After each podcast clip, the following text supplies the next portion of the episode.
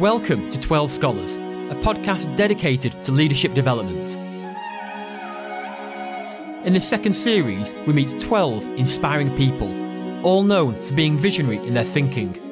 To learn more about leadership development and how you can take your performance to the next level, visit our website and click the button to subscribe. In this week's show, we meet Tom Bloxham. Tom is chairman and founder of the multi-award-winning regeneration company, Urban Splash. I always think there are two sorts of people in the world, those who think they can and those who think they can't, and they're both right. People always ask me which my favourite project is. I always got the same answer. My favourite one's the next one, because I always like to look forward. I mean, the only skill I've ever had in my life is surrounding myself with people cleverer and brighter than me, and then delegating, to be fair. But I think the only way you get anywhere in life is by collaboration.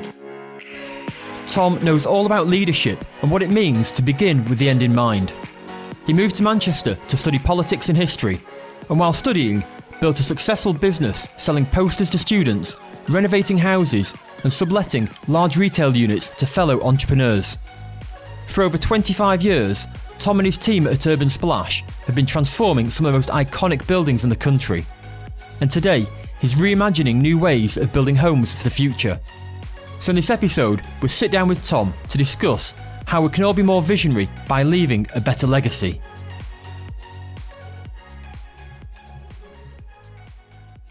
So welcome, Tom, to 12 Scholars. Thank you. So we're recording this interview in your office at Timber Wharf in Castlefield. And for our listeners and readers, perhaps you could talk to us about kind of where we are and the significance of this area in the journey of your business. So we're in one of my favourite parts of Manchester, Castlefield, and it's where the Victorians built the railways, crashing into the canals, crashing into the roadway network, and actually the world's first intercity passenger station was just around the corner in what's now the Museum of Science and Industry. But when we found this area, it looked very different to what it does today. It was run down, it was derelict, there were a few old sheds, the site we were on was a yard basically of a packaging company. Yet, it was only a stone's throw from the city centre, so we thought we could do something with it. There were a couple of nice old buildings worth keeping. There were some fairly tatty newer buildings worth demolishing. And over a period of years, we probably bought in 10 different little sites all adjacent to each other, close to each other, and then we converted them, some with new build and some with conversions, into some great places to live and work. We're using some of the best architects. It's a fabulous space, and this is the headquarters of Urban Splash. That's right, yeah. So we chose to have our office here so we can look out, and we've got some communal gardens outside, we've got car parking below it, and we've got a series of different buildings. And it's really, I thought in Manchester we wanted somewhere to live. Most of the very early Manchester city centre dwellings are right in the city centre on Oldham Street or Canal Street, which is great, but it's pretty noisy and bustly, and you walk out of your flat and you've got a bar there or a big issue cellar. And I also thought there was a market in Manchester for people who want to live close enough to the city centre to have access to all the city centre offers, but far enough away not to be kept awake at night by the hustle and bustle of it, and have the canal to walk along so you can walk from here to Piccadilly Station without crossing a single road. No, it's a fabulous space. So over the years then, Urban Splash has gained a reputation for urban regeneration, challenging convention and demonstrating that there is a better way. Perhaps you could talk to us a bit about one of the early projects and the challenges you faced at the time. In a way, it was very straightforward in that I came to Manchester and in Manchester and Liverpool and most of our cities. At night at 5 o'clock, literally the shutters came down, everyone left. The buildings were typically used just at ground floor level. Upper floors were empty. They'd been built as warehouses, used a bit as offices. The conventional wisdom was they were unlettable as offices because everybody wanted to get into modern out-of-town office blocks. But we just thought they were wonderful buildings. I've been to New York, seen the way that people live there, and thought they made great apartments or workspace.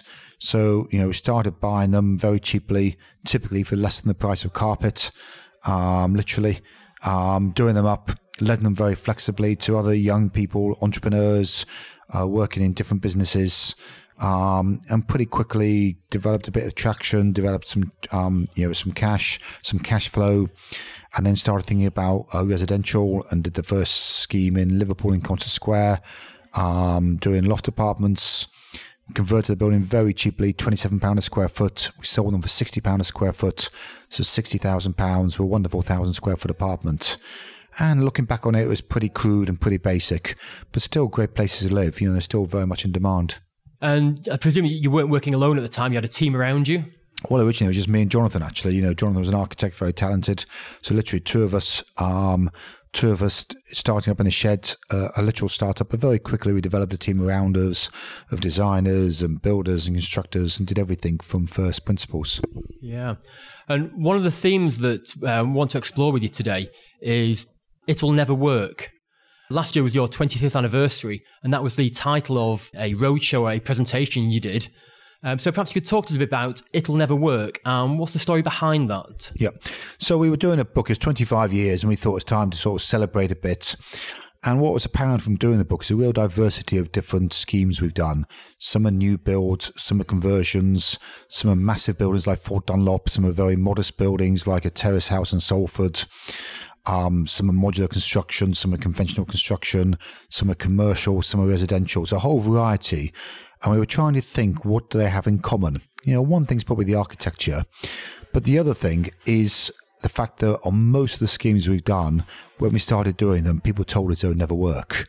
And for us, that was sort of a provocation of, you know, proving the naysayers wrong and just doing things a bit differently. And they were often difficult schemes, often had difficulties, and people had looked at them and not done them before, but we thought it was worth giving it a go.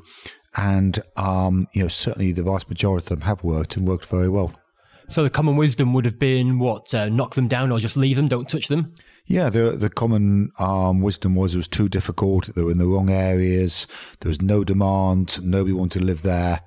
And, you know, it's one of the issues, the property industry is very much backward looking. If you want your house valued, the valuer comes along and sees what the house next door sold for last year. So everything's looking backwards rather than looking forwards. And we've always tried to look forwards. And, you know, when we started developing the city centre, very few people lived in the city centre. But we believe that that's the sort of place we wanted to live. That's the sort of place a lot of our friends want to live. And it's about not being, you know, in some ways not having a property training is very helpful because you see things with a fresh pair of eyes and you see things perhaps differently from the rest of the industry, which can be helpful. So even though Jonathan was an architect, you know, you were both into development and looking for those opportunities. Yeah, and looking to do what we thought was right, looking to develop places we'd want to live in or work in, or places that we thought were really cool and exciting and sexy and interesting. And where do you think this drive or this kind of inner belief of trying to prove the naysayers wrong, where do you think that comes from? I don't think it's so much proving the naysayers wrong. I think it's more about proving ourselves right. And just starting with a fundamental belief of what we thought was right, what we thought would work. So, for instance, we went into some buildings, and it sounds unbelievable now. People said, oh, that won't work for residential. We said, why not? They said the ceilings are too high. You know, they said it'd be too expensive to heat. But actually, our view is everyone loves high ceilings. And yeah, maybe it is a bit more expensive to heat, but you can either buy a jumper, you know, or pay for the heating. But actually having the high floor to ceilings, having big windows is a wonderful advantage, and space is the best luxury you can have. And, you know, a bit of extra heating was a price well worth paying for.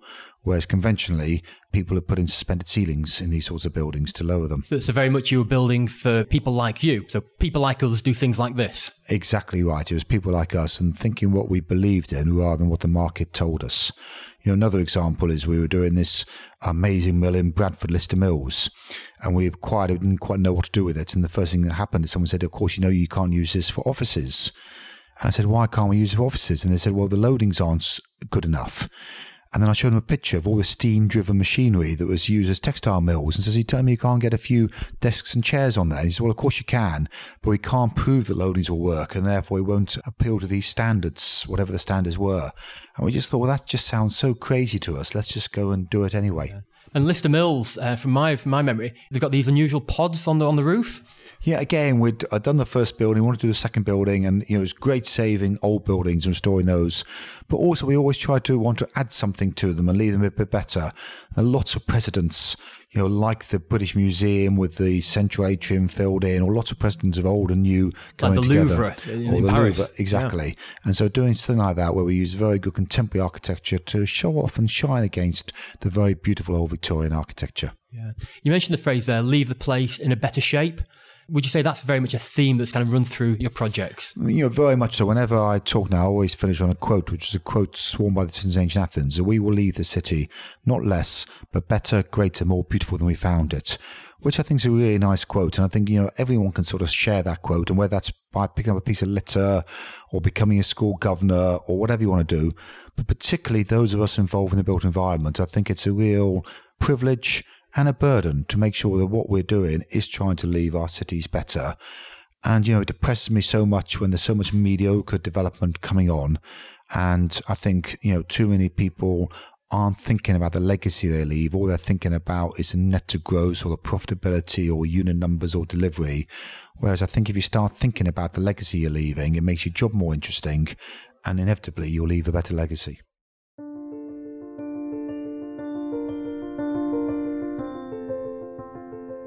Now, to the projects that I know are fairly current to yourselves, Park Hill in Sheffield and the other's House. Perhaps we could touch on Park Hill. Now, this is a development which was built in the 1950s, and from my understanding, it's actually one of the largest or the largest listed building in Europe.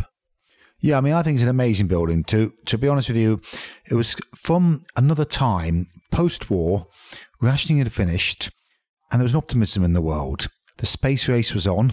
Lives were getting better and better. Inventions were happening. You know, cars were becoming more and more affordable. People had radios and they had televisions. Colour television came out. People saw the man land on the moon. Concorde was there. Hovercraft was invented. Everything was becoming better and better. And Sheffield City Council hired a very young architect straight out of college who believed that housing could improve people's lives. And they built this amazing building influenced by Le Corbusier from France. And they took people who had been living in back-to-backs with no toilets out of the slums into these streets in the sky with this visionary idea. And initially it was hugely successful. People loved it. It was published in Russian, in French, in English as one of the great, great stories of how to solve the housing crisis. It was on a hill. So part of it is 4-story, part of it is 16-story, but the roof datum is the same level and you can walk from side to side. So lots of great, interesting things about it. Every flat is double aspect. So it means every flat's got a front and back window because you enter every third floor and either go upstairs or downstairs. So every flat, and remember these were built as council flats, is a duplex on 2 stories. Every flat has got a south-facing living room. Every flat has got balconies overlooking the city centre, typically 2 or 3. Every flat has got better space standards than the so-called modern luxury private flats. So lots of amazing things about it. But the city really fell out of love with it. It was badly maintained. The tenant selection wasn't great. And it ultimately became a place of last choice, badly maintained, lifts not working. Those who could move voted with their feet and left. It was used to house asylum seekers. Sheffield fell out of love, wanted to demolish it. English Heritage then listed it so they couldn't demolish it with it. Nobody knew what to do with it. It had a competition. But we came and we looked at it and we saw there was some real quality there and some real beauty there. And we wanted to do something to save it. And so we won the competition to develop it. And then we've been working through saving it. Just about managed to get through the global financial crisis. Did the first phase, really successful full up. And now we're on with 2 more phases, some student housing, some more residential. And we're also hoping to put an art centre in there, working with a charity called S1 Arts, putting an art gallery in there and helping them with a big capital fundraising bid. There's a free public nursery, all the coolest brands in Sheffield, the filmmakers, the architects, the designers are in there. There's a vegan cafe, some great landscaping. So it's a really exciting place and I think a real asset to Sheffield now and a mid-century modern quarter of Sheffield. So it's now the cool hip place. Everybody wants to be there and associated with it. Absolutely. So it's like Marmite. Everybody used to think it was awful. Very few things is great. Now the vast majority of people think it's great, and it's great to see it come back to life. Yeah. And the other project, which is really bringing development and housing regeneration up to date, is House, the modern day equivalent of prefab houses. Yeah, I mean, this really came about is what we realised is all our purchasers, when they bought flats, when they moved to buy a house, none of them, and I mean none of them, bought a new build house. They all went to Manchester, to Chorlton or Didsbury and bought an old Victorian Edwardian terrace. We did some research and actually 70% of the population when they move as a first choice prefer to buy a second-hand house rather than a new one, you know, which is an indictment of our house building industry. And you look at most of our industries, look at televisions. Every time you buy a new television, it's cheaper and bigger and better than the previous one. Likewise with the phones or cars or anything else.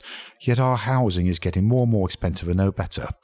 And so we thought, let's go back to first principles. And what do we want from a house? So we thought we want a house that's actually modern, that's got high ceilings, that's got big windows, actually very much like an old Victorian terraced house. And also one where people can specify themselves and bespoke it. So when you go to car, you used to go to the car showroom and drove away the one that most suited to you. Today you go online. Do you want a convertible? Do you want an estate? What size engine? What color? What upholstery? So we do the same with the houses. Do you want the kitchen on the ground floor or the top floor? Do you want open plan or cellular? How do you want to live? How does it want to work? Then how do we build these? Do we build them conventionally like the Romans did 2,000 years ago with wet cement and bricks? And we thought there must be better ways of building it. So we started building the factory. Last year, we bought the factory from SIG PLC. Earlier this year, we took on some investment from Homes England, part of UK government, and also Sekisui House, which is the biggest house builder in the world from Japan. They're building 45,000 homes a year. They've been doing it since 1960. They've got 5 mega factories in Japan. So we thought they could really teach us some more about modular building and enable us to really scale and grow this company. And what sort of lessons have you learned about this new way of manufacturing now? And we're learning lessons all the time. It's still very difficult and we've still got more to learn. And I won't say we've got all the answers yet, but we're getting better and better. We're getting more and more efficient at doing them. We're learning how to operate factories, which is very different from building. Conventional building. And, I believe it's the future. I believe industrialization is the ongoing process. And I'm passionate about making our homes more and more affordable. Like Jeff Bezos, I want to make things cheaper and cheaper, more and more affordable, not more and more expensive. And I think the only way to do that with housing is through industrial processes. Yeah. And when you look back at all the projects you've done over the years, is the one that particularly stands out to you that you're perhaps most proud of, or has perhaps made the biggest difference to those who interact with that building? People always ask me which my favourite project is. I always got the same answer. My favourite one's the next one because I always like to look forward. But everyone's been different. Things like Fort Dunlop are amazing because of the scale. Royal William Yard in Plymouth's amazing, the way we brought it back into use. Chimney Pot Park in Langworthy in Salford has taken a really derelict and abandoned area back full of life and energy. Park Hill by its very scale is fantastic. New Islington took one of the worst estates, Cardamon Estates, turned into what the Times called one of the best places to live in the world. So everyone's got slightly different things, but I was very much very much looking forward now. Yeah. The next one, yeah, the absolutely. Next one.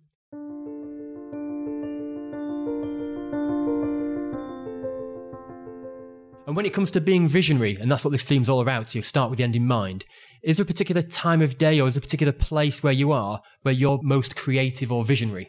Well, I think it's usually out of the office is when you're travelling. I like to do a lot of walking and cross-country skiing. They're always great. Meeting other people, visiting other countries, going to other schemes, just chatting with other entrepreneurs. Every day I learn something and every day I love learning something. And so it's that collaboration, working with other people. Very much so. The only skill I've ever had in my life is surrounding myself with people cleverer and brighter than me.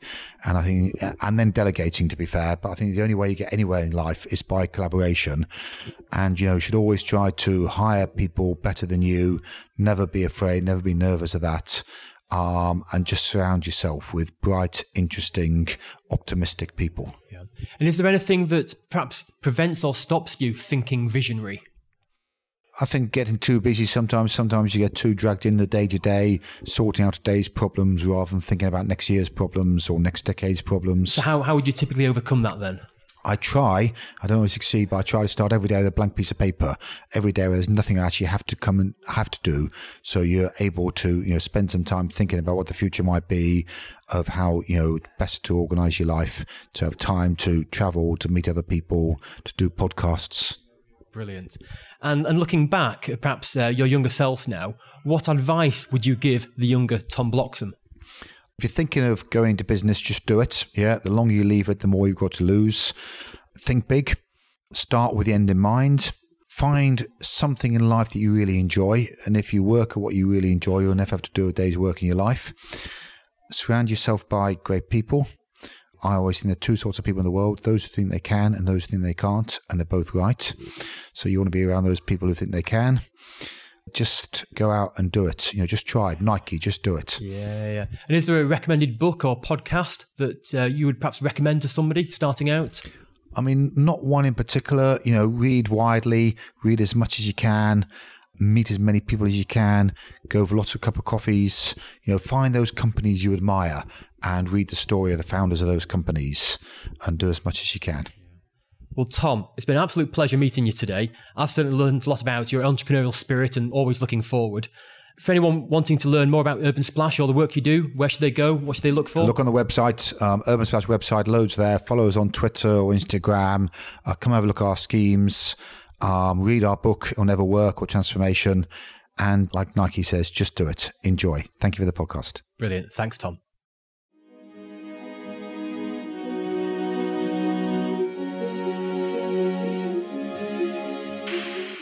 That was Tom Bloxham, one of those people who's determined to leave behind a better legacy.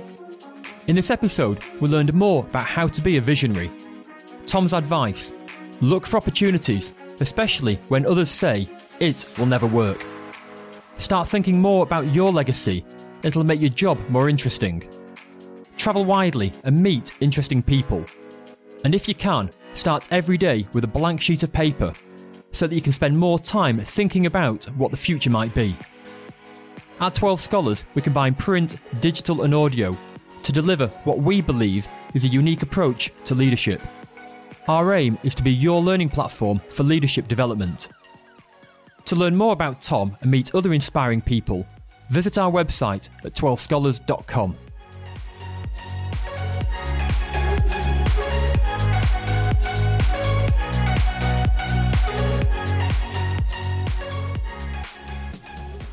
In other news, Series 1 is available to buy as a printed journal. It's a stunning collection of insights and practical advice written and designed to inspire you to make a difference. To receive your copy, visit the website and click the button to subscribe. That was a 12 Scholars podcast. If you liked the episode, it'd be great if you could leave us a review and be sure to tell one of your friends. My name is Bob, and I look forward to joining you next time.